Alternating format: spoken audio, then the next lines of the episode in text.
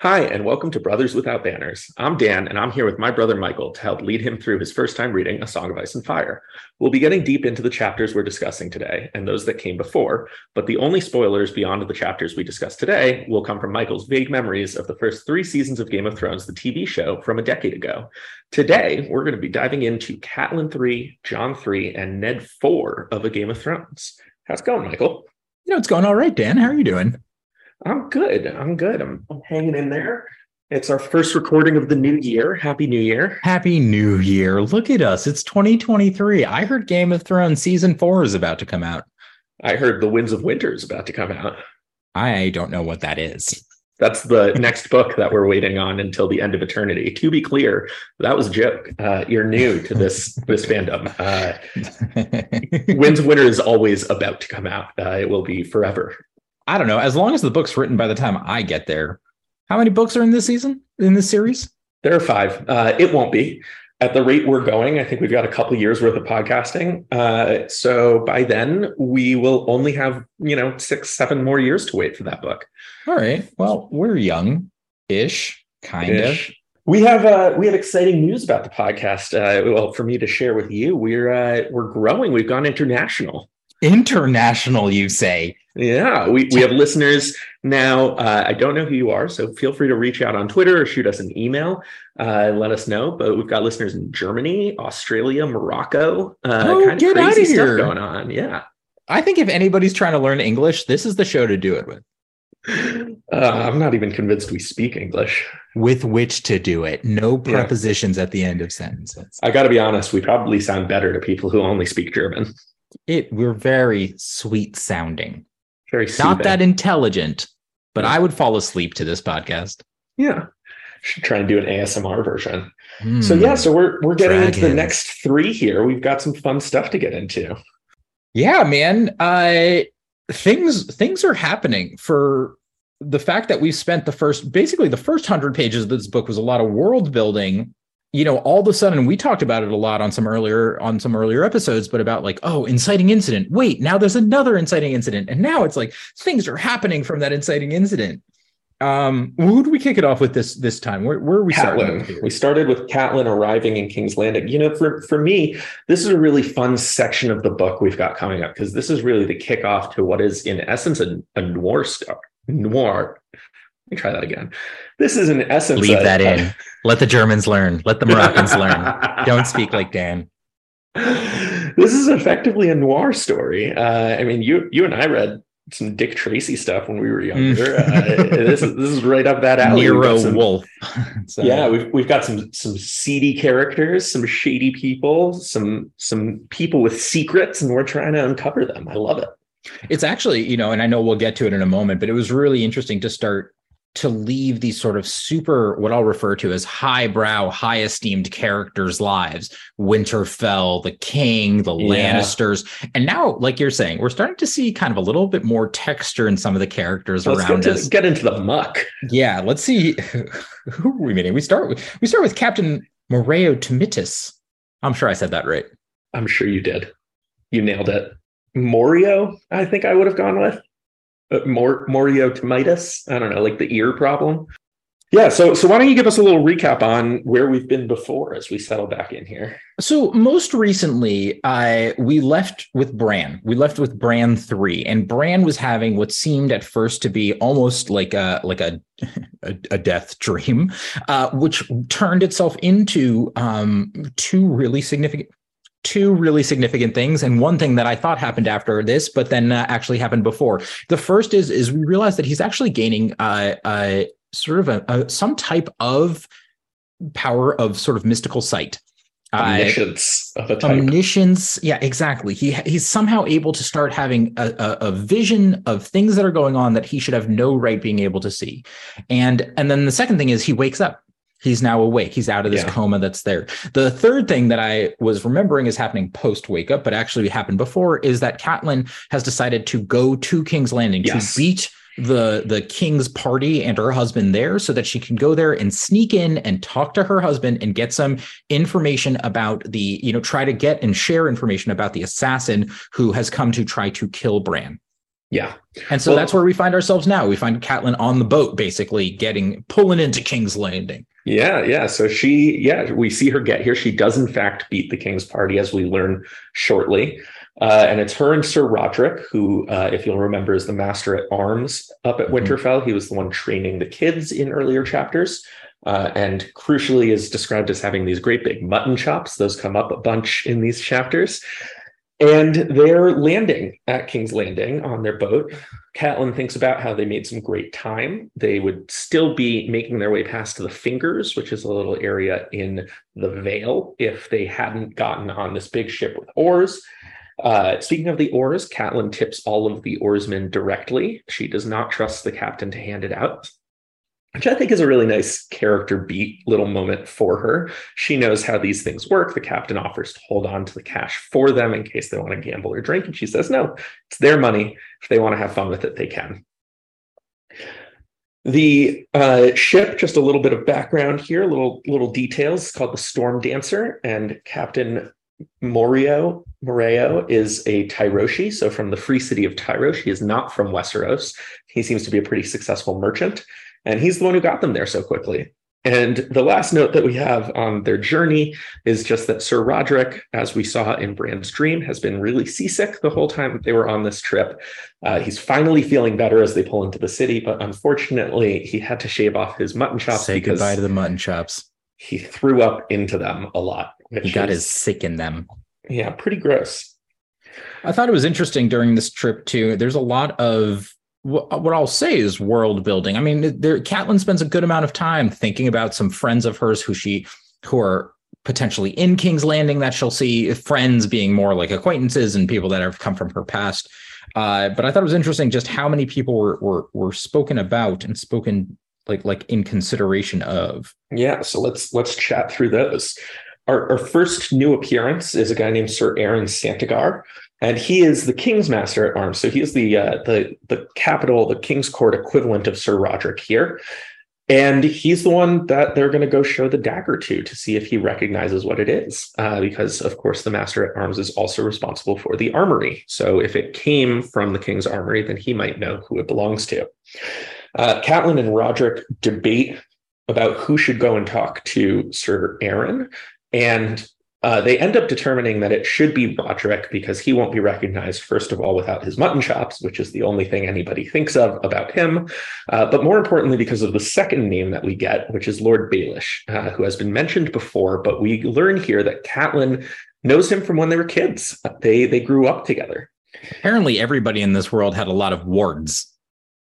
Yes, yes. So, so little Lord Baelish, also known as Littlefinger, uh, was a ward with Catelyn's father. Uh, we don't know the context that led to that, or if he was also a hostage or, or, taken in war or something along those lines.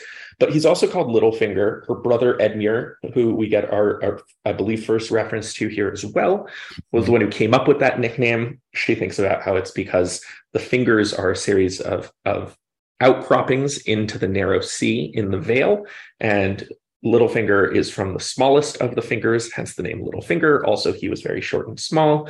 But you got to assume we've got a couple of teenage boys here, and one of them nicknames the other Littlefinger. This is, in my opinion, a dick joke. Uh, so that never occurred to me. Sure. No. I get. Okay. I guess. Anyway. Yeah. yeah you, even you brings up that while while he was a like she he was a brother to her, she he wanted her to be more than a sister to him. Oh yeah, yeah. She does think about that, and uh, we get some other references to that over these couple of chapters here as well. Uh, for instance, when she brings up Littlefinger as the person who will recognize her if she goes to the castle, uh, we get a fun little moment from Rodrik here. He says, "Lord Baelish once," uh, and then trails off uncertainly in search of the polite word. And that's when Catelyn jumps in to say, "Oh, we grew up together. Baelish was a ward, uh, and he liked me, but I thought of him as a brother." Do, do you think they hooked up? Maybe little little secret, little secret past Not between really. She's so straight laced. Like I can't imagine her doing anything more than the purest of pure for right. whatever That's her fair. future husband would be.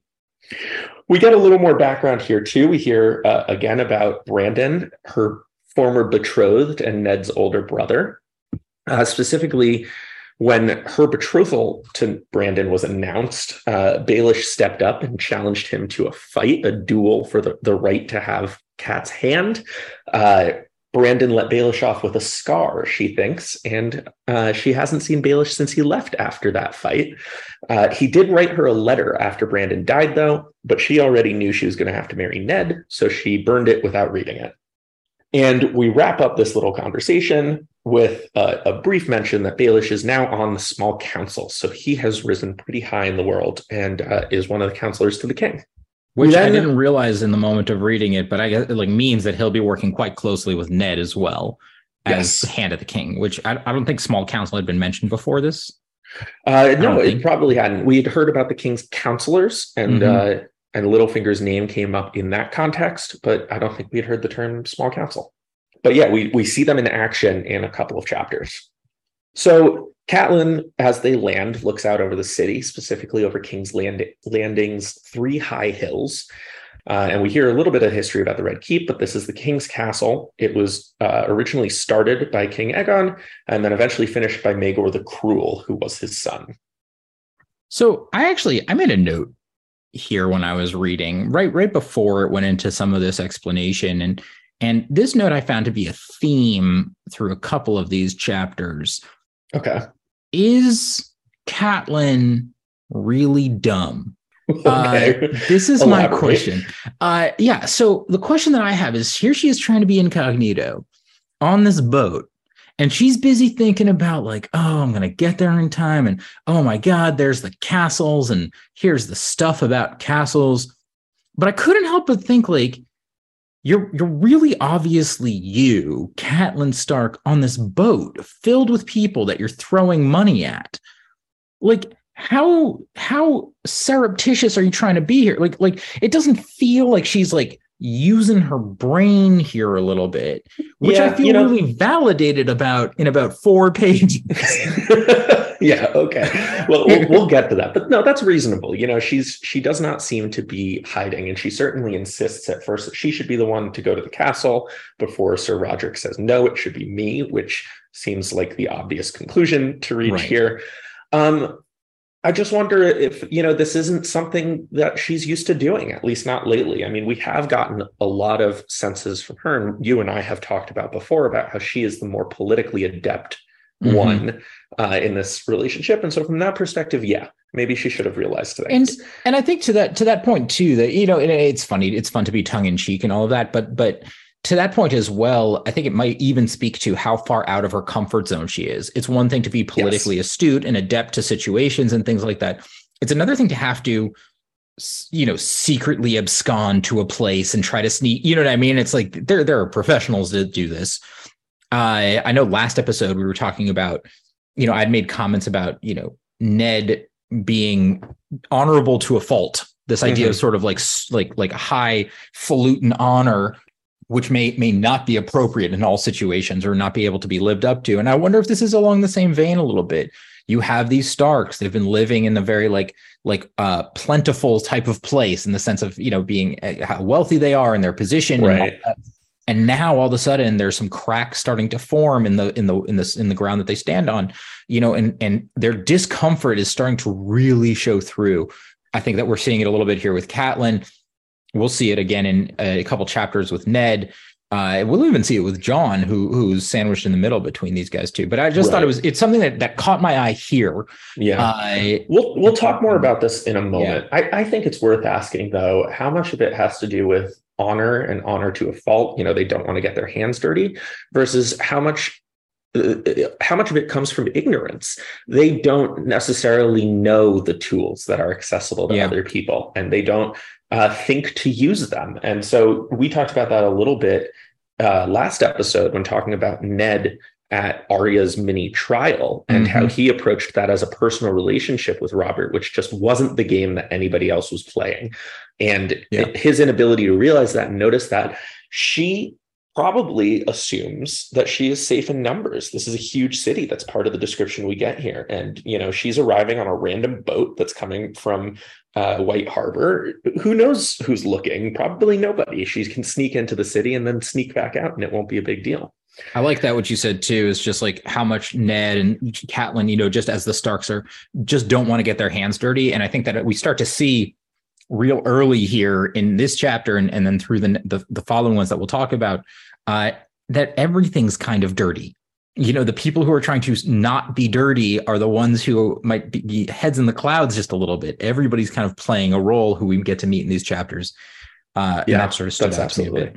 I think yeah. you know, and to, to what we are just talking about, Littlefinger, right? So it's uh, she, Catelyn even mentions as she's talking about him. I, I marked this down too. Uh, she says he was. This is in reference to him now being on the small council, and she says he was always clever even as a boy. But it is one thing to be clever and another to be wise.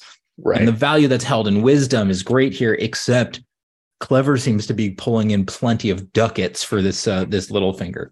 Yeah, and I, you know, some of that just turns to goals. Like, what is what is mm. wisdom directed at? Is it directed at rising? I mean, Ned didn't want the job, and eventually, Cat didn't want him to take it either. So, right. you know, maybe wisdom is knowing not to pursue those things. But we wrap up the thinking about the city uh, and and the description of the city with a bit more of a story about uh, the Red Keep, specifically that Maegor the Cruel, who we were hearing our first reference to him. Uh, when he finished it, he killed all of the workers that worked on it, saying that only the blood of the dragon should know the secrets of the dragon's castle. Uh, and executed all of them, which you know makes me wonder if that's part of where his name came from. But also it taps into some interesting history uh, surrounding retainer sacrifices, uh, which a bunch of early societies have examples of. Uh, I know of the most famous for being surrounding pharaohs, but also in ancient China and on the Pontic hmm. steppe in various parts of Eurasia, where when a ruler died, in this case he didn't die, he just finished the building, but when they died, their retainers and their servants were ritually sacrificed to bring with them. And it was often seen as a great honor. But this is an interesting thing, whether intentional in the book or not, is such a symbol of a strong autocracy and a strong central power mm. that this is mm. something that they're able to do even after death, that they bring people with them as part of a religious aspect and a religious ceremony.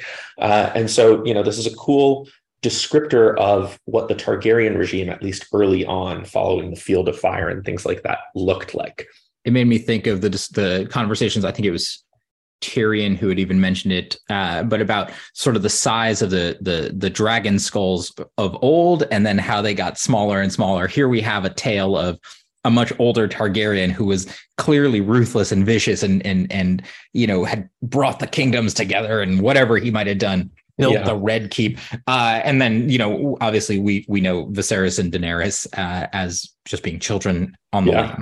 and then you have to ask you know we're, we're getting into a whole conversation surrounding Robert where does he fall on that mm. spectrum and and what type of dragon is he obviously not any type of dragon but sure. uh, metaphorically but so uh, Catelyn and Roderick ask the captain of the ship uh, where they should stay and he points them to an inn where they go and check in uh, Catelyn goes to hang out in her room while Rodrik goes to the castle, and she falls asleep and wakes up several hours later to somebody pounding on her door. Uh, it's close to sunset. She slept later than she wanted. She opens up the door and finds that it's two guards of the city watch who are here to bring her to the castle. And they say that they were sent by Lord Baelish, which prompts Catelyn to blame Moreo, the ship captain, saying that he must have sold her out. Uh, do you think that's what was going on? Is he the tipster? I mean, he's the named character we have here, but we were just talking about her failure to consider everything around her. I, I mean, I think it's notable that she just got off these busy docks into this gigantic city uh, where she wandered down the street to an inn and she immediately assumes, oh, it must be one specific guy, as opposed to everyone is watching everything I'm doing here. I mean, yeah, that's exactly what I thought. I thought it was him. I thought it was him or somebody else on the boat. I thought maybe, I mean, again, this goes back to what I had said a moment ago, right? Like she just doesn't seem like she's taking many precautions before getting to King's Landing. We right. can't go and rent a boat as Catelyn Stark, you know, from one place and not she, expect. She needed to shave off her own mutton chops. Well, yeah, I mean, like, like there, it it does but I and, and I and I understand I understand the situation, right? Like you can't get the speed that she wanted to get unless you disclose who you are and the importance of it. You know what I mean? Like, like I understand yeah. that, but she's definitely like cashing in favors or whatever it might be, and and and she just doesn't seem to be too concerned until she arrives and steps off the boat, and that just seems kind of silly. So yeah, like we'll I mean, what out. would you have what would you have suggested she do? Like, what should she have done differently to avoid notice? I guess not rented a private vessel. Yeah, just take more time to get there. If it, yeah, just like know, like have, have to. to eat it a little bit and and and you know like like deal with it that way or or not go yourself would be another one like yeah like of all the information that she'll eventually gather down here like none of it I mean, I think, necessary for her to be present per se I think the big flaw for me is is the fact that she didn't realize this was going to happen. You know, it's one thing if she had consciously said, "We need speed. We got to get there first. I'm willing to take the risks," and made that conscious choice. But you're absolutely right. She seems so surprised by the fact that she got spotted within hours of getting here and got yeah. summoned to the castle. Uh, but yeah, with that, she gets gets brought to the castle. She immediately sees Baelish and she's very mad at him for it. I am not accustomed to being summoned like a serving wench. As a boy, you still knew the meaning of courtesy. And, uh, you know, he plays this great. He looks contrite. She thinks he always used to be able to look contrite after getting caught, uh, which was a great skill of his. And, uh, and you know, he, he plays this with the courtesy that she's talking about in the sense of the trappings of nobility and being able to look good there. We get our first description of him. He's a, was a small boy who had grown into a small man, and he has a goatee and is starting to gray a little bit. Um, and at this point, he starts getting familiar with Catelyn. He welcomes her and greets her, uh, and then discloses that, in fact, it was Varys who saw her arrive in the city, and he's going to be coming soon, but he wanted to chat with her first. But he warns her. Master the spy master, Varys's little birds uh, know everything that goes on in the city. Um, and Varys came to Baelish to pass that information along. I didn't find I didn't find much of this terribly surprising though. I mean, like you have somebody who's been described before even being met as hmm, clever, if not wise and you know opportunist if you will i think yeah. that like, like you've asked me previously like like about different characters you know what i think of their personalities and i think this guy's just he's he's oily you know yeah. i think that i don't necessarily trust anything he says and, and we'll meet Varys in just a second i don't trust anything he says they're they're very much unlike the starks and even unlike the lannisters these are not people with high uh you know if not not honest but but but espoused you know goals to be leaders. These are people that are taking advantage of their you know what types of situations they can take advantage of and, and being opportunists i think and in a in a very realistic and honest way. Like like makes sense to me.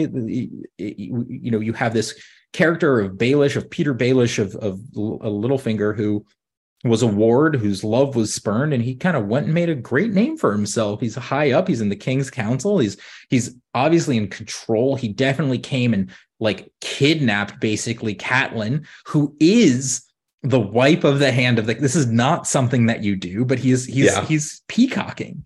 Uh and i guess that makes sense to me like like for his position. So you know it, it's interesting but i don't necessarily trust a word that he's saying right now. He seems to have his own motivations. Okay, that's fair. We'll we'll talk a little more about what those motivations might be in a little while. Uh, Catelyn says she's here just because she missed Ned and her daughters. Uh, Littlefinger instantly calls her out on that.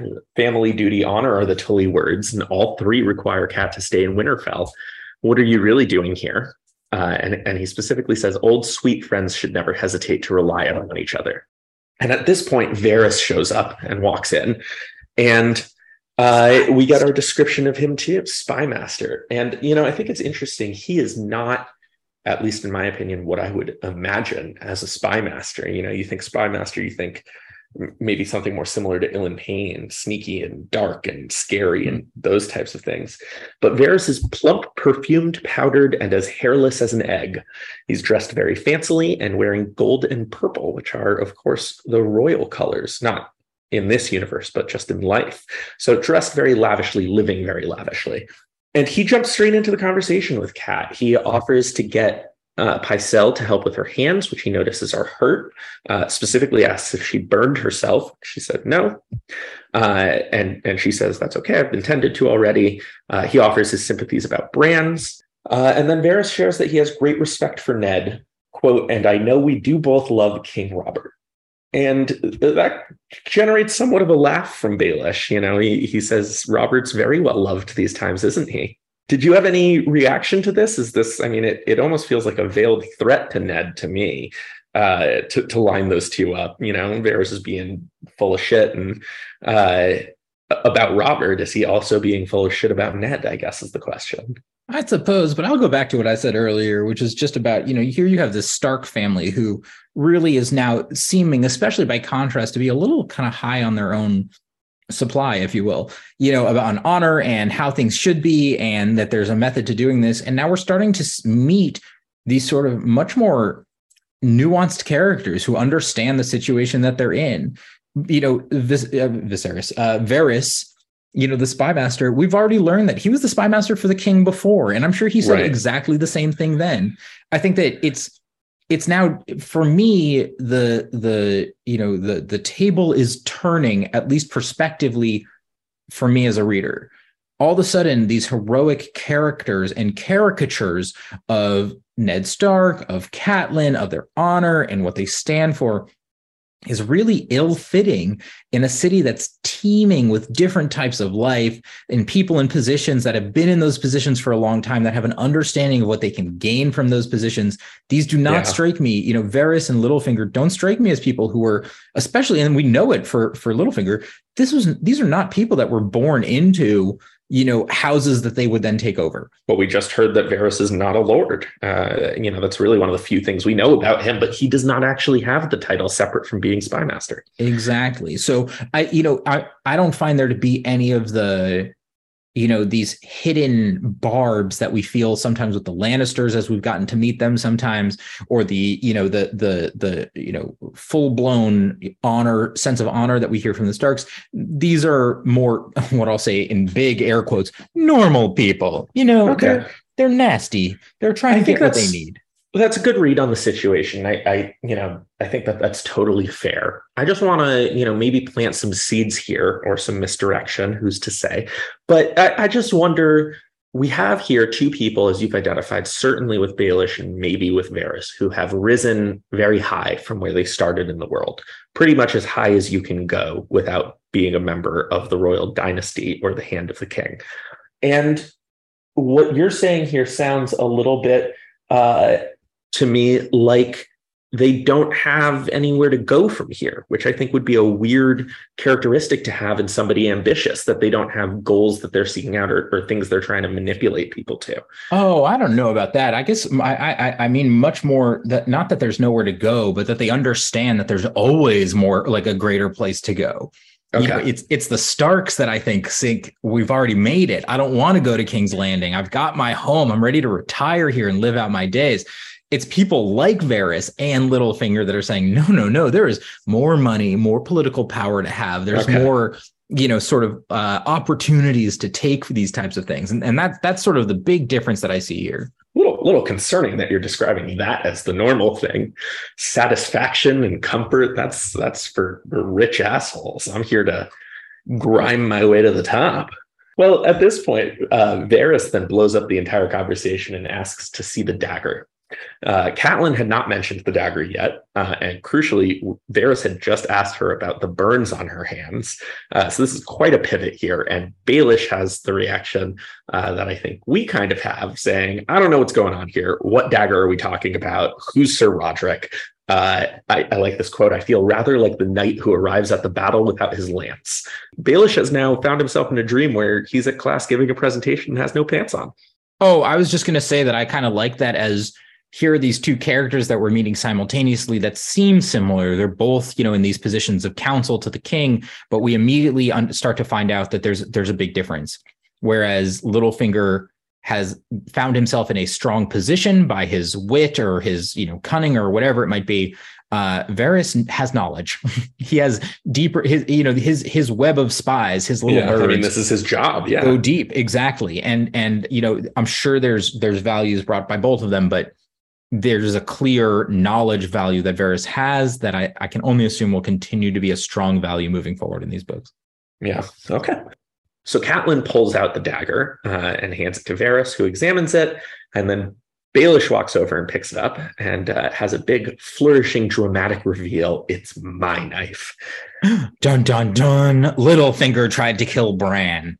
Uh, not quite, because he says, "Yeah, uh, it's mine, or rather, it was mine, right up until the tourney for Prince Joffrey's name day, uh, for Prince Joffrey's recent birthday. Uh, and he said he had bet on Sir Jaime in the jousting. He lost to a guy named Loras Tyrell. This is the first time I think we've heard of him.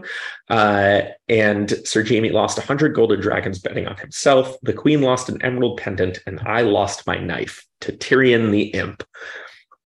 Dun dun dun! It's Tyrion's the murderer. Yeah, so I mean, Tyrion was in the north, uh, obviously. Uh, he was with the king's party, so this fits in with Catelyn's theory from before.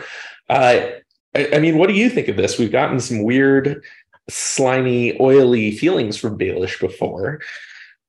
What do you think's going on here? Did did this happen? Is Tyrion the killer? Uh, I mean, you had said before that it was it was somebody coming from emanating out of, of Cersei and Jaime, but you kind of avoided making a prediction. But where are you at on this murder mystery now? Yeah, you know, honestly, like I was surprised in in the best of ways to find to hear Tyrion's n- name, like uh th- that it was his dagger and his direct connection. I mostly because I thought it was smarter than that. Yeah. Uh, but I'll also add, like, I remember when we were talking about it must have been, I think Tyrion one, where you know he kind of came to breakfast and Jaime and Cersei are there and and they're talking he catches a glance between them. And, and i know you and i had started to discuss that there.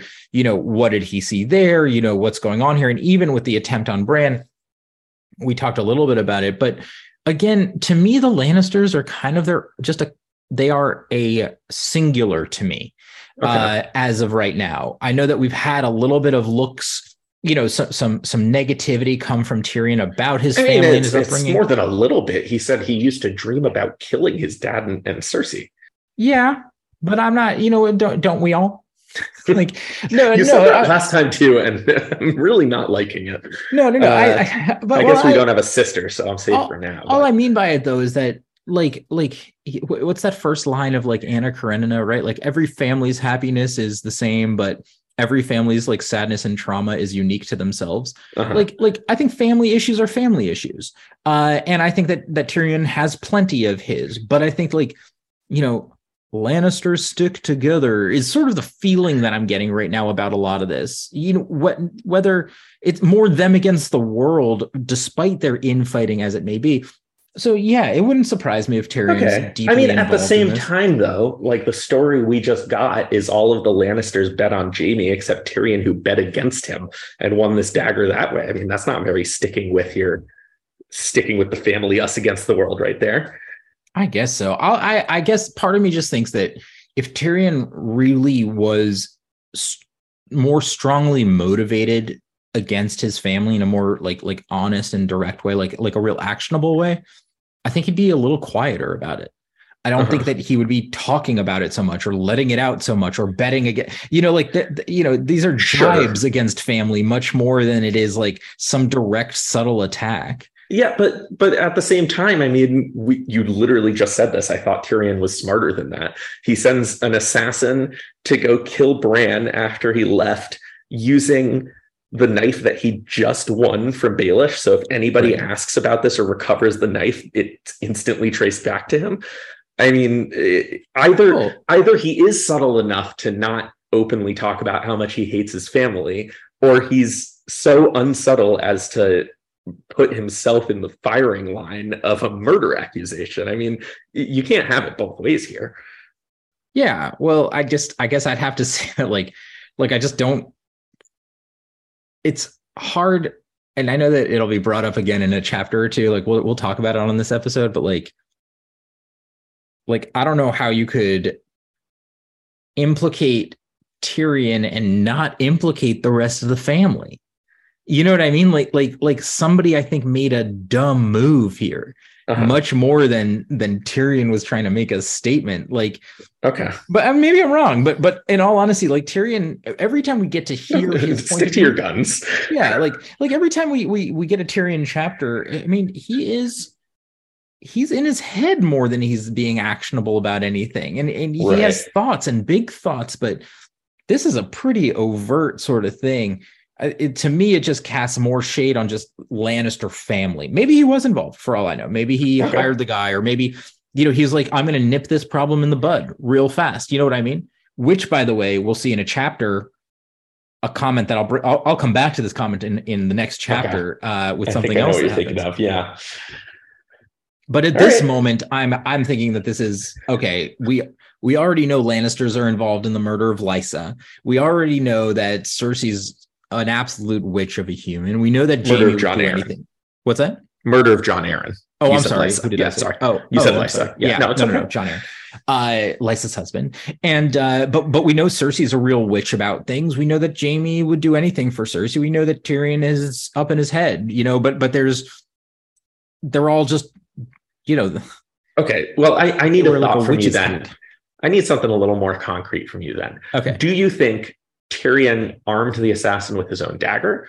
Do you think another Lannister? I know you keep saying they're all grouped together and you don't care.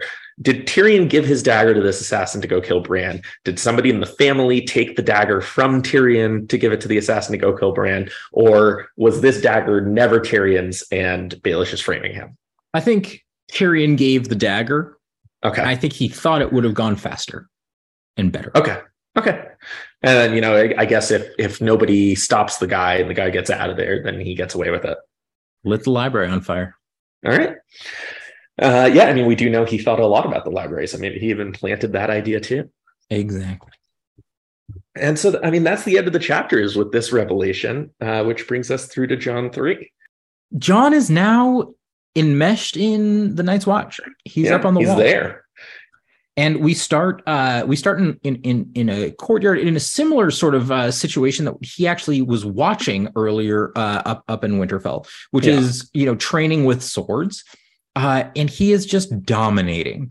Uh, yeah. He is just kicking the crap out of the people with him, and yet he's not given any sort of room to breathe or gloat about it. The uh, the master at arms there, whose name I think is Nope, I didn't even write it down. Sir Alliser Thorne that was going to be my guess. Uh, But basically turns around and is like, man, like you think you're cool. You're not like, like he, he's just giving him, giving him shit basically. And Jon hates it. And, and I find I, and we'll go through the story of this chapter, but I, I find Jon to be quite petulant throughout this, just kind of bratty. He is. Yeah.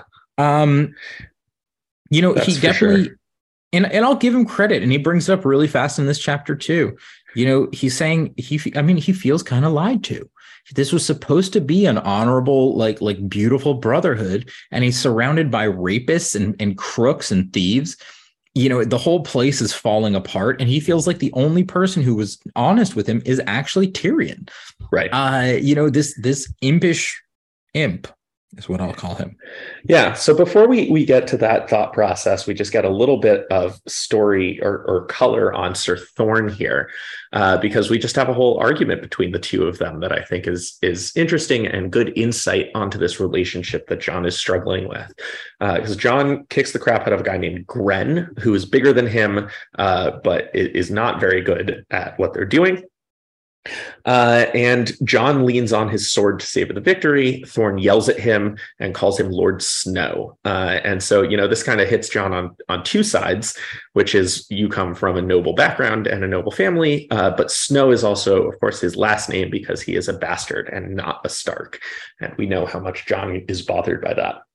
Uh, they then have this exchange. He says, "I'm leaning on my sword because I'm tired." Thorne says, No, you're weak. He says, how, how, am I weak? I just won. And Thorne says, No, Grenn lost. Uh, you didn't win, he lost. And so this is really where we get that idea that Jon is struggling with, with Thorne hating him and really singling him out and him having trouble with this situation. But I think it's interesting because we get this as Jon is getting crapped on by Sir Alliser it's not like anybody around him is getting it much easier. I mean, he strikes me as right. much more of the like Dick drill sergeant, full metal jacket style Agreed. guy. Yeah. Uh, basic training than anything else. You know, he calls Jon Lord Snow, which Jon hates, but he calls Grenn the Aurochs, which is, you know, like, like calling him a big, slow idiot. Uh, like, this is just not a nice guy. And Jon seems to take it very personally. Yeah, I a million percent agree. I think it speaks to, you know, Jon's youth. He's I mean, he is really young. I know we see him as older from the TV shows, but he is like a 15-year-old, I think he mentions. Uh, I think he's 14 in the books. Yeah, yeah. So he's uh, either yeah. way, it's very young. But uh but he is very young. He's he definitely is coming into all of this with highfalutin ideas and things like that. I think he feels, and also, I mean, like like a lot of things, and to get just a little to his credit, he just had to go through a lot much earlier in his life than I think he would have ever expected at Winterfell. You know, with all the right. changes that happened, having to leave so quickly, and and things like that. These might have been things that may have been like coming down the pipe for him in his future, regardless. But uh, but but I I can understand where he's coming from. I will say, you know, he definitely expresses his uh hmm, not contempt but his his he's he's heart, he's homesick. You know he yeah. doesn't love where he is. He's homesick. It's cold and awful here. And uh and then we find and I'll, I'll keep going through right? The, the their fight ends. Jon is mopey. Uh yeah. he's homesick. And then all of a sudden he's surrounded by you know gren who he just defeated and two the two rapists who they picked up along the way they're going to try to bully him and beat him up he starts to beat them uh, and just win that. And then we get to finally a character who I think, you know, if, if you have that sort of like jerk drill sergeant from the first guy that we met, this guy is sort of the wizened uh, veteran who gets to speak a little yeah, a little knowledge. He's, he's the mentor figure. I think there's an interesting moment that leads us into this fight really well too, because uh, Jon, like you said, is thinking through how much he's struggling with the people around him and how they're not what he expected. We get a quick uh, quick rapid fire of new names of people in his class who mm-hmm. all hate him, as we're, we see in a moment very concretely Dareon, Pyp, Jeren, Grenn, and Halder. Uh, but he also thinks how, you know, everybody's being mean to him. Tyrion was the only one who was honest. Even Benjen has been a dick to him. And he goes through this thought process that really ties into stuff that we've been talking about since the prologue here. Because he goes to Benjen, I mean, he's like week one in the Night's Watch, and here's Benjen's going north of the wall and comes and says, I want to come with you, I'm ready. Benjen says, Absolutely not. You on the wall, only a, a man only gets what he earns. You're no ranger, only a green boy with the smell of summer still on you. If you thought your Stark blood would win you easy favors, you were wrong. And I think this is an interesting moment for a bunch of reasons. Because first off, you know, Jon has this struggle with learning where he is and how everybody's going to act and how they're going to treat him. But we also just know from the prologue that this is not necessarily always the case. I mean, I, I, assume Waymar Royce went through some basic training, but he did get a command right off the bat. His Stark blood, Jon Stark blood, probably does mean something here. Uh, and I, I get the feeling that Benjen, as somebody from a well off background from nobility and who has become the first ranger, is fairly high up in the Night's Watch, is probably going to be much more willing to look at the system as a meritocracy than somebody like Garrett or Will from the prologue or Jon's fellow brothers are. Uh, and, and so I just think that's a really interesting clash moment where you can imagine, you know, Jon gets promoted rapidly once he gets out of basic training and gets starting to get put on these missions and says, Yeah, I earned it. I'm good enough. Right. I, I know I was reminded of things like officers candidate, officer candidate school, you right. know, where you like you can go in without having experience per se. I mean, I don't know much about OCS, but like the from what I do understand is that you get to skip all of the the sort of grunt work that a lot of people have to go through to train to then get a command post. Um, but there's still, if I understand correctly, like a basic training that goes with that. Like you, right. you, even still, Jon has to go through this, and it's again, like I said, speaks to his age. I think more than anything else.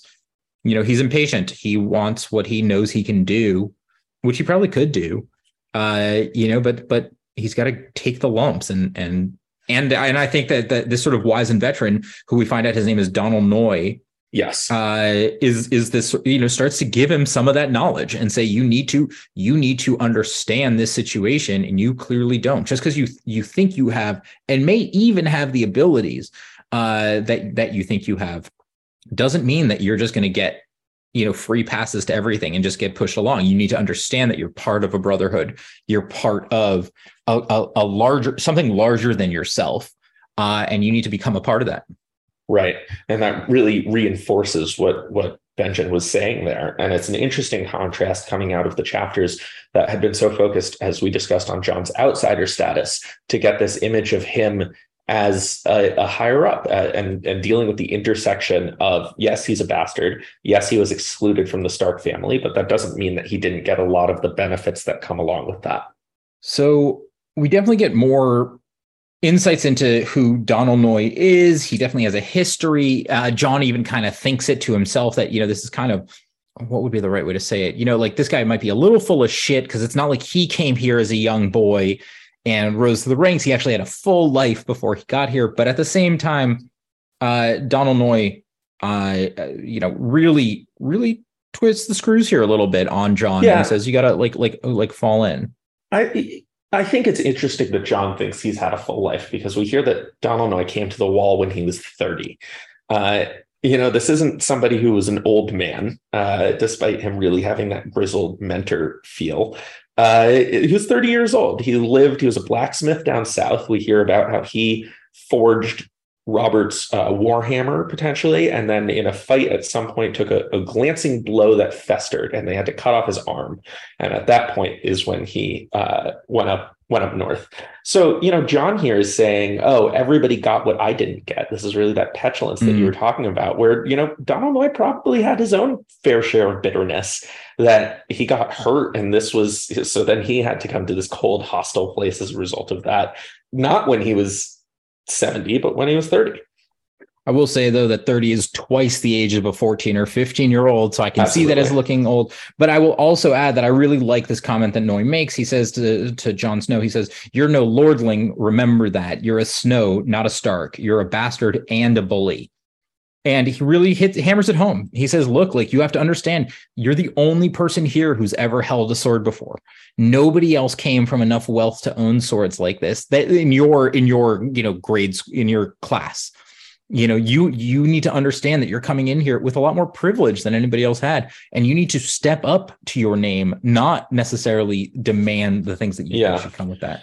Yeah, and and also just in those demands that he there's so much certainty that Jon is in fact better than these other people, both from the skill, but we also have this exchange that I really like that at one point in the lead up to the fight, one of the boys, uh, Todder Toad, says, uh, "You know, who was your mother? Some whore." And Jon snaps, and that's when he starts beating people and and really trying to fight them. And Noye says, "How are you going to get offended by that? There are people here whose mothers actually were whores. Right? Uh, you know, we've got we've got all these people who came from these really rough backgrounds, and you know, uh, there there was Jeren was born to a septon, a priest, uh, who you know we don't know, but that certainly in, in the real world would have plenty of connotations dishonor and uh, lack of religiosity. Uh, and Cotter Pike, who, unlike the the nobility that is in charge everywhere else. He commands Eastwatch by the sea, uh, and he's the son of a tavern wench. You are so insistent on your perfection and how great you are that it shows how much disdain you have for the people who didn't come from that same background.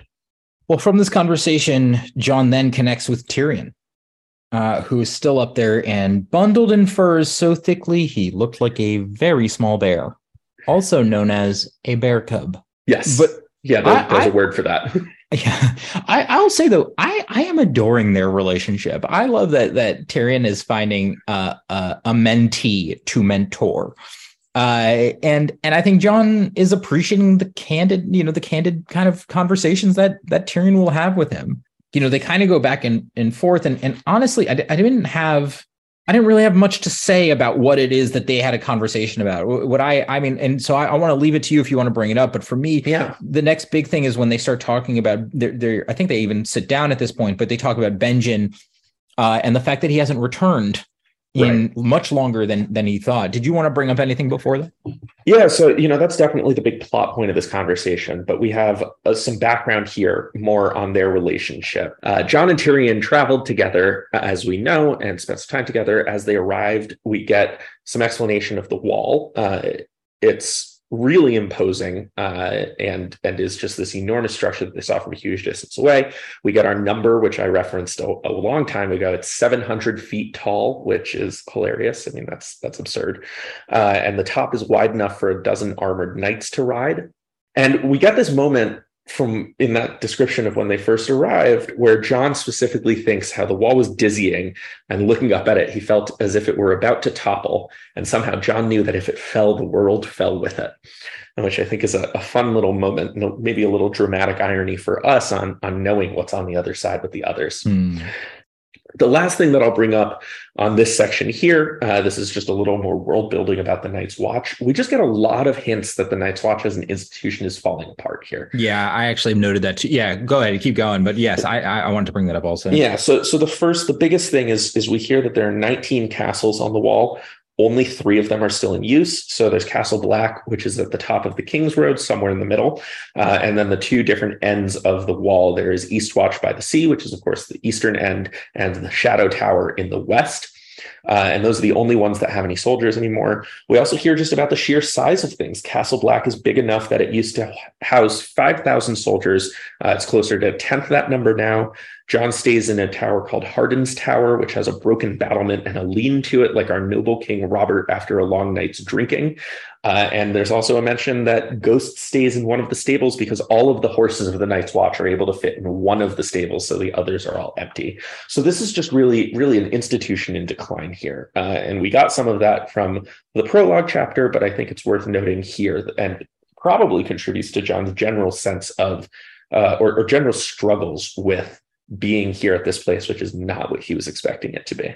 I will say then, uh, you know, moving back to where, where I brought us, the, you know, basically Tyrion brings up that there's word that everyone kind of knows that Benjen's been gone for a long time. The search party that he went out on, the one that Jon so badly wanted to go with him on, uh, hasn't returned. And in fact, John Jon even concedes that he, he he said Benjen had told him that he'd be back by his name day, uh, which was a fortnight ago. You know, this has been right. a long time. We also find out that this party that Benjen went on was going to look for Sir Waymar Royce, who we had met in that uh, in the prologue.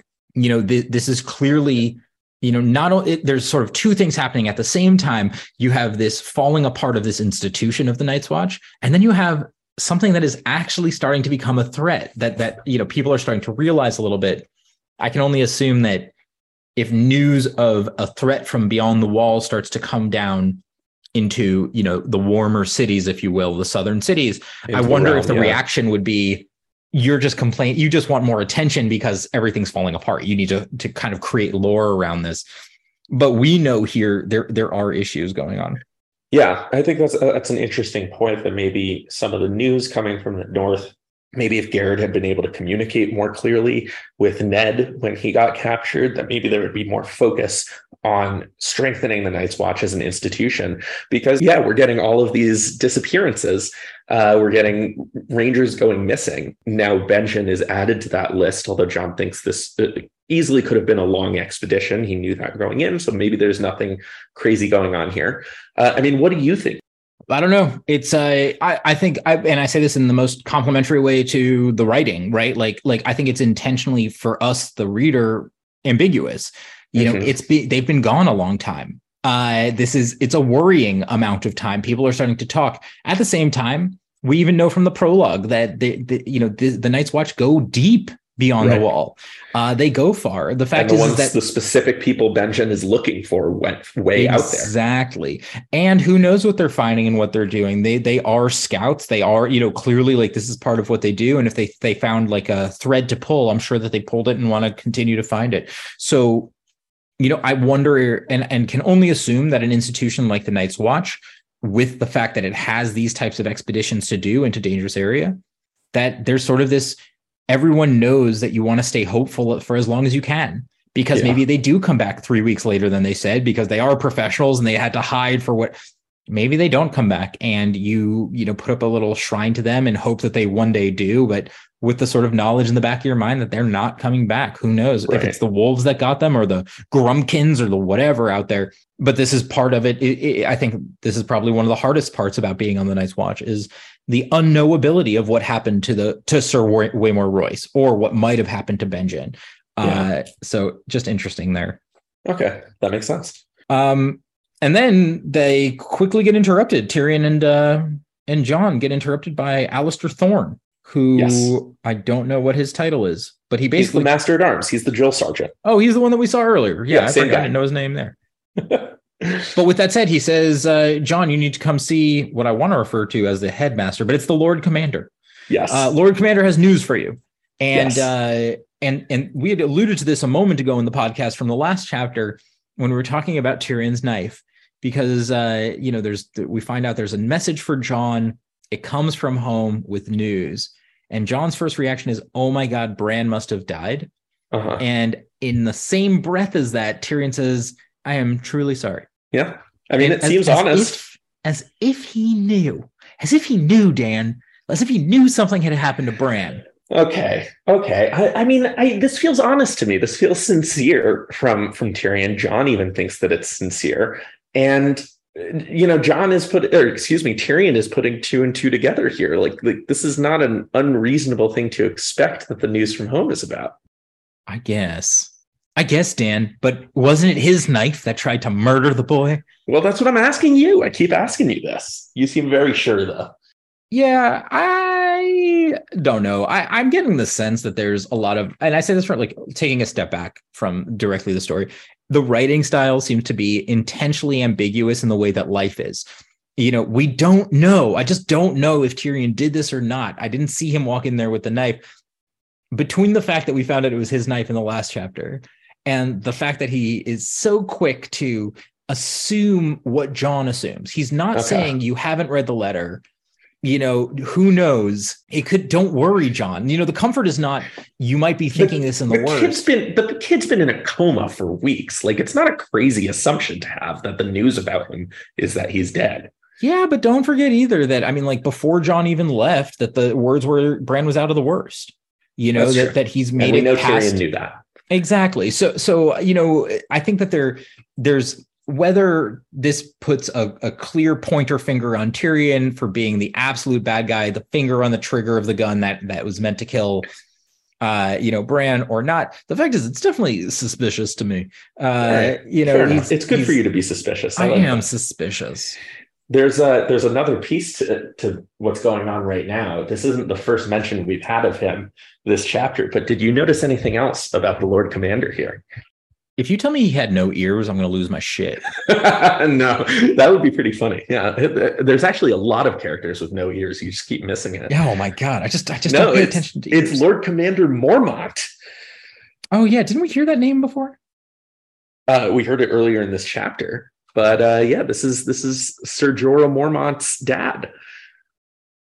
I don't know who that is. The Okay. Sir Jorah Mormont is the guy who swore allegiance to Viserys that has been hanging out with Dany that we know was spying on her and passing Oh. information back to Varys. Oh. yeah, so this is just a little, I mean, it's just a little world building moment that they come from so you're saying there's a lot of nepotism in the Night's Watch. Well, Sir Jorah isn't in the Night's Watch. That's not nepotism He's not a means spy you're, from from the Night's Watch. what? No. They didn't take Okay. a Night's Watchman and No. him as a spy. Sir, Sir Jorah specifically fled instead of being executed or going to the Night's Watch. He's the guy who we met in Dany's first chapter and then again in Danny 2. But I thought that's what he said. But did we know he's a spy? I thought like he's a spy under the purview of the king, who then Yes. said that he had fled, but we know he's a spy. We know he definitely fled. Ned Oh. wanted to execute him, Oh, but okay. he is also passing information along about Dany, which is what prompted Ned and Robert's fight over killing her. He said she's getting married, and Robert said, "Okay, that's it. We got to kill her because she's marrying Khal Drogo, and that's a problem." That information came from Jorah, but that was years after he fled the country. ah, Okay, did we sort that out? so he's not in the Night's Watch. No, Okay, okay, good. Then in that case, yeah, I'm on it. just his dad is in the Night's Watch, and he's the head of the Night's Watch. What are the odds? You know what I mean? I mean, probably pretty high. How many people are there really? There's only 500 in the Night's Watch. You're right. Like, uh, Yeah. Like only like 700 in the entire country. So, no. Uh, so Jon Anyway, jumps continue. up to go with the worst thoughts in his mind about what this letter will say, and uh, I thought there was actually a wonderful sort of uh, almost hilarity, like like a wonderful almost joke, like a comforting joke that happens in this next scene. He goes to the Lord Commander, he gets the letter, he finds out Bran has woken up. And to the Lord Commander basically says, I'm so sorry your brother's going to be a cripple. And Jon is basically like, I can't believe this boy woke up. I'm so Yeah. excited, uh, which I just think is lovely. yeah. I'll I mean, we, he Oh, did know before he left that that the diagnosis was that Bran would probably Exactly. be paralyzed. Uh, so this is only good news for him. Uh, but it is interesting, you know, we we had that Jaime take uh, from Tyrion's first chapter where he said, I'd, I'd rather be dead than be a grotesque than be a cripple. Uh, and so, you know, who knows if Mormont is learning about this for the first time or if he knew about it already and is simply having the same take. Oh, this right. is the worst thing that could ever happen to you. But all mm, Jon cares about is that his brother's alive. I'll add to that. I mean, this is right at the end end of the chapter, but Jon is, is thrilled beyond all belief. He's jumping for joy. He's running out of the office basically and sharing with everyone he passes that Bran will live. To which I'm sure nobody knows who the fudge Bran is. Uh, but I will add that this also earns Jon an opportunity to really lean into the advice that he got from the more sage uh, veteran Noye. that we, yeah, yeah, Donal Noye that we had brought up before, where he he takes an opportunity to uh, offer uh, some training to the man that he just beat, uh, who had even come to bully him back, uh, and then you know kind of takes a joke or a pot shot that the master of arms gives him to make turn that into a larger joke that many people kind of laugh with but the you know at the master of arms if you will and right. uh and, and it gives him this much more uh ingratiated feeling Jon kind of becomes a little more further uh uh de- just better enmeshed with with his comrades just a little bit through this levity that he's able to create and so it seems like a real turning point for Jon. he gets the good news He's feeling really lively about this. He seems to have heard the words that Donald Noye had given him, and he's yeah. ready to jump in and try to be a better man now uh, than he has been, or just to yeah. be a man. I mean, like to kind of grow, like understand his situation a little bit more, and to to start trying to be a leader. The specific exchange is he tells Grenn, uh, who we started the chapter with Jon kicking the crap out of, uh, but he tells Grenn the move I used on you that hurt your wrist uh, Robb used it on me one time. I know it hurts a lot. And uh, if you want, I can show you how to defend against it. To which Sir Alliser says, I'd have an easier time teaching a wolf to juggle than you will training this aurochs. And Jon says, I'll take that wager. I'd love to see Ghost juggle. And we see that Alliser is very upset. Sir Alliser is pissed that everybody's laughing at him and that Jon is making this joke at his expense. But I wonder, it, you know, we talk about the drill sergeant mentality, and uh, at least the stereotype of that attitude is that some of it is to help forge the unit together. Uh, is this a, a, success story? Is is Sir Alliser being a dick to everybody to try and get them to bond, and this is an example of it working? Uh, and, and maybe he's playing a part here, or is this guy just an asshole? I think he's just an asshole, but I think that's part of being a drill sergeant. Like the role of the drill sergeant is to eventually help people come together as a unit but the drill sergeant themselves can only accomplish that by being assholes. Right. You know, like, like you can't like get the position. Fake it. Right. Exactly. Like they're a core part, I'm sure, of camaraderie that that eventually comes out.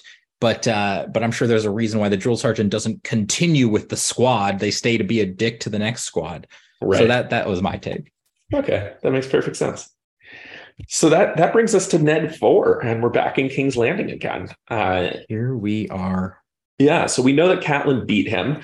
Uh, this chapter starts off with Ned arriving in King's Landing, and, and, he walks into the Red Keep and is immediately summoned by Grand Maester Pycelle for a small council meeting, uh, which he hates. He's very upset about that, and is uh, trying to get out of it at first, but immediately realizes that he should be there and he should go. He sends Arya and Sansa with his men to go get settled in their rooms, and specifically tells Jory to keep Arya from exploring and then goes to meet with everybody else. He walks in, and the first person he runs into is Lord Varys, who Ned thinks of as the counselor he likes least. Um, and Varys, much like with Catelyn, immediately starts bringing up things that he knows about from the past and, and, and what's been going on. He says, I'm so sorry about the troubles on the trip here, uh, specifically referencing the incident with the dire wolves, uh, and says, I've been praying for Joffrey's quick recovery, which uh, definitely Ned does not appreciate because the crisis of that event was not Joffrey getting attacked by a baby wolf, but rather the execution of one of the wolves and the, the whole situation with Robert. Uh, he then turns to Renly, who, of course, we know and has been traveling with them for a little while. And we actually get a very specific reference here. Ned ha- is taken aback. He has a moment where he really sees younger Robert instead of Renly uh, and, and, tells him that, you know, you really look exactly like your brother used to, which Renly, uh, kind of fitting with everything we got from him previously, uh, lets roll off his back and laughs it off. As it says, "I'm a poor, but a poor copy," uh, which I think is a, a nice little moment of brotherly respect for the king there. Next, Ned turns to Littlefinger and says, he's always wanted to meet him. Uh, no doubt Lady Catelyn has mentioned me to you, which is quite a line from a guy we learned from Catelyn's chapter earlier this episode used to have a crush on her. Ned gets annoyed with him, says, I understand you knew my brother as well. Uh, and then we get a reference to that story too. Uh, Lord Baelish says, I still carry a token of his esteem. Did he speak of me too? Often and with some heat. And this banter continues. Baelish says, Heat is bad for the Starks. In the South, they say you're made of ice and melt when you ride below the neck. Uh, so there's just a lot of veiled threats going on back and forth here, uh, at, at, least some banter and some insults going back and forth to, to kick this off. We finally, after this, wrap up the introductions. Ned says hi to Grand Maester Pycelle, who we get the description of him. He is old. And that's really the only information we get about him in this chapter. I will say too that that there, there's a line, and, and I didn't I didn't mark it, but I, I liked it a lot. Where Ned comes to an understanding, he just internally that he's no longer the leader that he got to be, the head of house that he was up in the north in Winterfell, but he is one among equals. And I think that for all of this sort of heated banter going back and forth, that again, these are people who who have been in their positions longer than Ned has been hand of the king they understand this dynamic a bit. They understand, you know, like what what what needs to you know yeah. where their their stature is here ned doesn't get to be what what they might think of and worry of as a bully that although i think he would consider as you know righteous leader uh but right. and he has to appreciate that you know they it, lord varys lord barris rather you know uh, littlefinger has every Baelish. right to baelish i'm sorry but he has every right to to say like i think you should have heard about me and to expect someone in ned's position to lie and say yes you yeah. know i understand that you're on the council you're on the small council you are directly connected to the king right i mean i, I thought that was an interesting line too that you singled out as potentially another example taking a, a different view of it of Ned not totally understanding the context. Because every description we've gotten of the hand of the king before now is this is the second most powerful person in the realm. This is is right under the king. He rules in the king's stead a, a decent amount. He is is the next one in line. And by putting himself at the level with these other people, or first among equals is a little better than that, but he might be undercutting himself a little bit. Mm. Uh, you know, it, it would be I think there's a world where he avoids bullying anybody, but walks into this meeting and takes charge instead yeah. of seeing himself as one of several. And he clearly doesn't have any instinct to do that. I will say too that you know in this conversation, in fact, the reason for the council meeting as so quickly upon Ned's arrival is uh, the king has actually sent in front of him uh, a message saying there's something of the utmost importance that the council needs to take care of and right. we find out it's a party. They, he wants the king wants to throw a party, actually in Ned's honor, new hand of the king. And we find out what I think is the crucial part from like like a crucial piece of information uh, in this conversation is that Robert as king has flushed all the money that this kingdom has down the toilet. Yeah, the, the money's gone, and not only is the money gone, but of the gone money, 50% of it, like, I'm sorry, of the money that now the king is in debt to, 50% yeah. of it is to the Lannister family. Right. Uh, yeah. Yeah. so ahead. we get we get six million in debt here, six million golden dragons. Uh, and that is an insane number, first of all. I mean, we hear they're trying to hand out 90,000 in prizes to the tournament that they're going to throw in Ned's honor. Remember that Bran's murder cost 90 silver stags. So this is, this is insane money.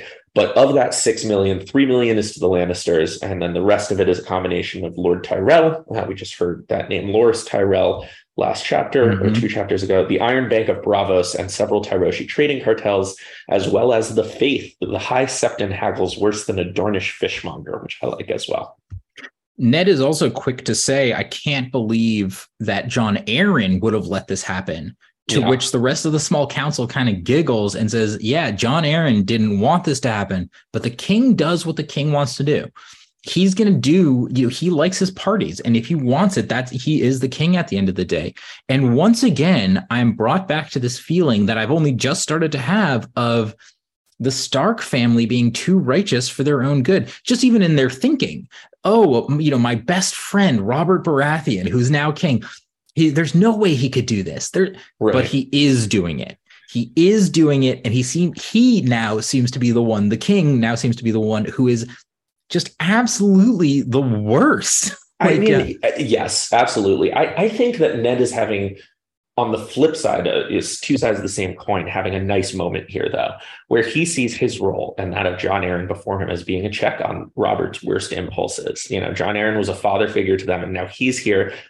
How could you let this happen? He says that to baelish as the mm-hmm. master of coin. And everyone else who's sitting here is like we just we're just here to do what the king wants. Uh, and so you know maybe there is some positive aspects to this attitude that Ned has to this righteousness where he's going to be able to whip things into shape and have more of an interest in doing so than these people who are just trying to suck up to Robert.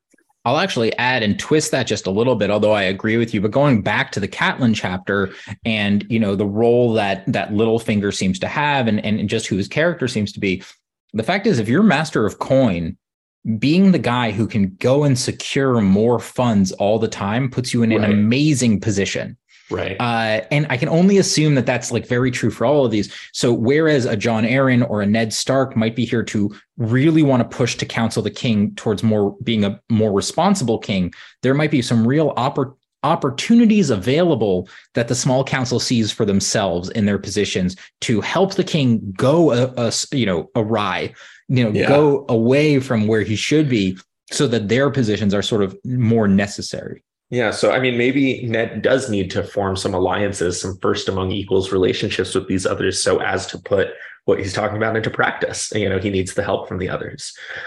Uh, but that really brings us to the close of the small council scene. Ned says, Don't start planning the tournament until I talk to Robert. I'm going to talk him out of this. Everybody else says, Well, we'll start making arrangements so we don't get stuck when he doesn't listen to you, which he inevitably won't.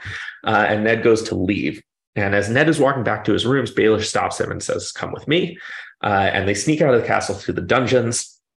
Ned keeps getting annoyed with Baelish, uh, who won't tell him where they're going until finally he reveals, I'm bringing you to your wife. And Ned says, You know, that's ridiculous. She's not here. And we get another couple moments here, similar to earlier between Baelish and Ned, where, where Baelish keeps poking and prodding at Ned here about being stupid effectively. He keeps keeps calling ned out on this. You know there's there's a moment where he jokes about oh i'm gonna i'm, I'm bringing you to the dungeons where i'm gonna kill you and uh, later on ned says you know we snuck out of the castle. Where are you bringing me? And littlefinger says yeah okay great. You didn't get fooled. What tipped you off? The the sun or the sky? And so there's just a bunch of moments of, of that nature where this is quite an antagonistic relationship. It almost feels like the you know your your high school crush's husband who's the washed up formerly cool guy comes and finds you at your big important job that that Baelish is really enjoying this moment of getting to take shots at Ned. I'm team Baelish on this. I think Ned's too straight list. Yeah, I mean, Baelish is definitely giving us a little more fun here. They finally arrive at a brothel, which we learn Baelish owns. Ned gets very upset about this and actually uh, throws Baelish against a wall and pulls his knife on him, says, You know, how are you going to say my wife is a brothel? And Baelish says, Calm down, come in here. I swear she's here, and uh, try and look like you fit in. Perhaps you could fondle a breast or two just in passing. But that brings Ned to Cat, and, and he sees her and, you know, obviously wants to know what she's doing there. Catelyn explains the whole story to him about the attack on Bran. But now we get into the, the heart of the conversation here. Uh, Ned really doesn't understand why Tyrion would attack Bran. And Baelish says Tyrion wasn't going to be doing this by himself, which is really right. exactly what you had been saying a, a, couple of chapters ago. Ned thinks, you know, about Cersei and obviously the threats they have with her, and then about Robert and wonders if maybe he was involved. Uh, he thinks about how Robert has this history of, of, killing children or of wanting to kill Dany and the argument that they had surrounding that. Uh, and also Robert's lack of implementation of justice. Yeah. Do you know what I mean? Like whether Robert was directly involved or not, Robert is not all that concerned with his friends' kids right now. He's not that concerned about anything except his own pleasures. And I think right. that starts to show up just more and more and more as we're learning, as we're spending more time with these characters. Yeah. And, you know, Baelish says kind of exactly that. Robert probably didn't know what was going on. Our mm-hmm. good Robert is practiced at closing his eyes to things he would rather not see. Uh, but he points out, you know, if you accuse Robert, or more likely if you accuse Cersei, uh, considering the whole story that we have going on here, that's an act of treason, and, and you're going to get executed for it. If you're going to do this, you need proof. Uh, if you're going to go up against the queen, and just be very careful about that. You really don't have proof. The dagger is not enough because Tyrion will just say, "I didn't have it anymore." Yeah. And I'll add too. I mean, they the Littlefinger goes far enough to suggest like you need to throw that dagger in the river. Like you you got to get rid of that. You got to stop thinking about this as a way to make a point you know, you have to come at this from another side. And I'll say too, one of the things, you know, here I am complaining about Catelyn and Ned, and you know they're dumb or whatever it is. But the fact is, I think Ned makes has the the the smartest reaction that he can have here is I think he starts to understand. He's starting to get a sense of something. Like he's starting to read some of the writing on the wall. He has a best friend who is a king that he hasn't seen in ages, who is clearly not being responsible about things and not paying attention. You have Lannisters who are taking over and I'm not going to remember the names of the places, right? But Tywin Lannister in the east or the west, and Jaime Lannister, west, yeah. yeah, and Jaime Lannister having control in the east. You have an enormous amount of debt to the Lannisters from the king. Uh, you have, you know, you know, and, and now you have this threat, this real attack connected to the Lannisters, presumably on his own son. And basically, he says, We to Catelyn, Ned says to Catelyn, we need to prepare for war. We need to make yeah. sure that we're ready, that, that there's no way they're going to catch us with our pants down uh, if this is where it's going. And I think that to me, that's just the smartest thing is like, right. He's not, he understands how dire this situation could potentially be. If it is as bad as it seems to be, it's very bad. Yeah. Yeah. So the, the conversation with Littlefinger really closes with Littlefinger saying, okay, if you're going to insist on following this, I will help you. Uh, I promised Cat I would, and uh, I can never refuse your wife anything. Catelyn had told him about all of the backstory, everything they had. Littlefinger says, I'm here to contribute. Uh, and at this point, he, he leaves them alone after a couple more jabs. He, he offers them the use of one of the whorehouse rooms, uh, which is for people as prim and proper as Cat and Ned, probably a very offensive joke to make. But once he leaves, this is when Ned tells Catelyn to start making the war plans. Uh, the specifics here, he says, reach out to Helman Tallhart and Galbert Glover uh, to tell them to put archers at Moat Cailin to hold the neck, which we heard about during uh, Arya and Sansa's chapters, the neck is is this narrow, boggy area that leads into the north. So this is we're going to fortify our area. People aren't. If we get attacked, we'll be able to hold them off here. And he also says, tell Lord Manderley to strengthen and repair his defenses at White Harbor and man them. And of course, we know that that's the big city in the north, the harbor town. He also adds one other note on this keep a close watch on Theon. We'll need the Greyjoy fleet if this goes mm. to war. So, this is another indication. You know, we talked before about whether Ned would, would actually be able to execute Theon or imprison him or something like that if Greyjoy was to rise up against him. But this is another, you know, less extreme option, uh, a way to use the ward situation as well. Right. That's very fair. Yeah. And so after all this planning, you know, Cat's worried. She says so. Uh, but Ned says, don't worry, we're going to be okay. And I'm going to get proof of the murders and go to Robert. But he thinks to himself and pray that he is the man I think he is and not the man I fear he has become. Uh, which I think ties in with exactly what we were talking about. That Ned is starting to realize that that this isn't the situation he was hoping for, and Robert is not in control of himself and not really paying attention to things, and uh, and might be swayed by these political manipulations that are going on. Might might be put against me. I wanted to add, you know, something that that struck me here at the end, and especially with that last comment that Ned made, is that you know every chapter is told from an individual character's perspective and without a doubt you you had mentioned that i don't remember if this was on the podcast or even before we had even started any of this but mm-hmm. you know when when you have every every insight comes from a particular character's eyes there's bias involved and something that starts to stand out to me here is maybe Ned and Robert's war on you know the Targaryens was not yeah. as just or as needed as they think it was. uh, you know, and and what their beliefs are. Maybe you know, you know, may, I, I wonder if there's going to be a point later in this book or in the series where, you know, it turns out the boogeyman is actually who we thought the hero was. You know, that, that there's a rightful, you know, that that the most just of leaders happen to have been the Targaryens, even Okay. the Mad King. And I don't know, I have no reason to say that that's true at this point, as much as the righteousness that Ned thought his friend Robert Baratheon was going to bring to the kingdom doesn't Yeah. seem to be there right now. I'm not seeing any problems in the kingdom. You know what I Right. mean? Like like nobody seems unhappy per se, but but I'm I'm just I just thought that was interesting as I start to see these seams come undone. Yeah, I mean, I, I don't know if we necessarily have clear indications. We certainly know what the prompts were from the Stark perspective for the war of the the execution of his father and brother and the abduction of his sister, and then then calling for Ned and Robert's heads, which was, as we had heard, the final prompt to the raising of the banners. Uh, and and certainly there may be another viewpoint on that, but I think something you just touched on that I find very interesting is is that maybe there's a difference between the active problems and the passive problems. So Hmm. even if the Mad King wasn't the hero, the the glorious king that they were overthrowing, he was being actively harmful. You know, in the way that we talked about with the Arya trial, that you start Right. punishing people for unjust reasons, and that leads to a rebellion against you. But here we have an example of Robert not pissing people off in that manner, at least not that we've heard about true. but also not doing all that much at all. He's Hmm. not doing things that are going to bother anyone, but he's also not bringing justice, and he's also not uh, being a a smart fiduciary guide of of the realm. He's not keeping things flush and keeping everybody well off and rich. He is making the kingdom go broke and he's going in debt to the lannisters and he's putting uh, bad people in charge of important positions and these are the types of things that have a tendency to catch up to you so whereas the rebellion maybe was we can't have these active bad things happening anymore, it didn't think through how do we be actively good instead of actively bad. Right. And Right. instead we ended up in a position that was just passively nothing. Yeah. Apathetic.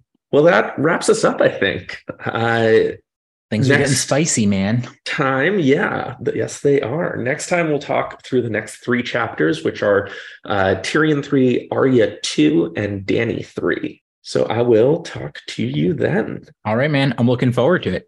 That's all for this episode. Next week, we'll be discussing three chapters of Game of Thrones Tyrion 3, Arya 2, and Dany 3. If you've enjoyed our episodes, please help us out by subscribing and rating the podcast. Ratings and reviews really go a long way for us in terms of bringing us to other people's attention. And follow us on Twitter. The handle is at bros, B R O S, with banners. Follow us, recommend us to others, retweet, share with your friends. It's always the best recommendation we can have. Thanks, as always, for listening.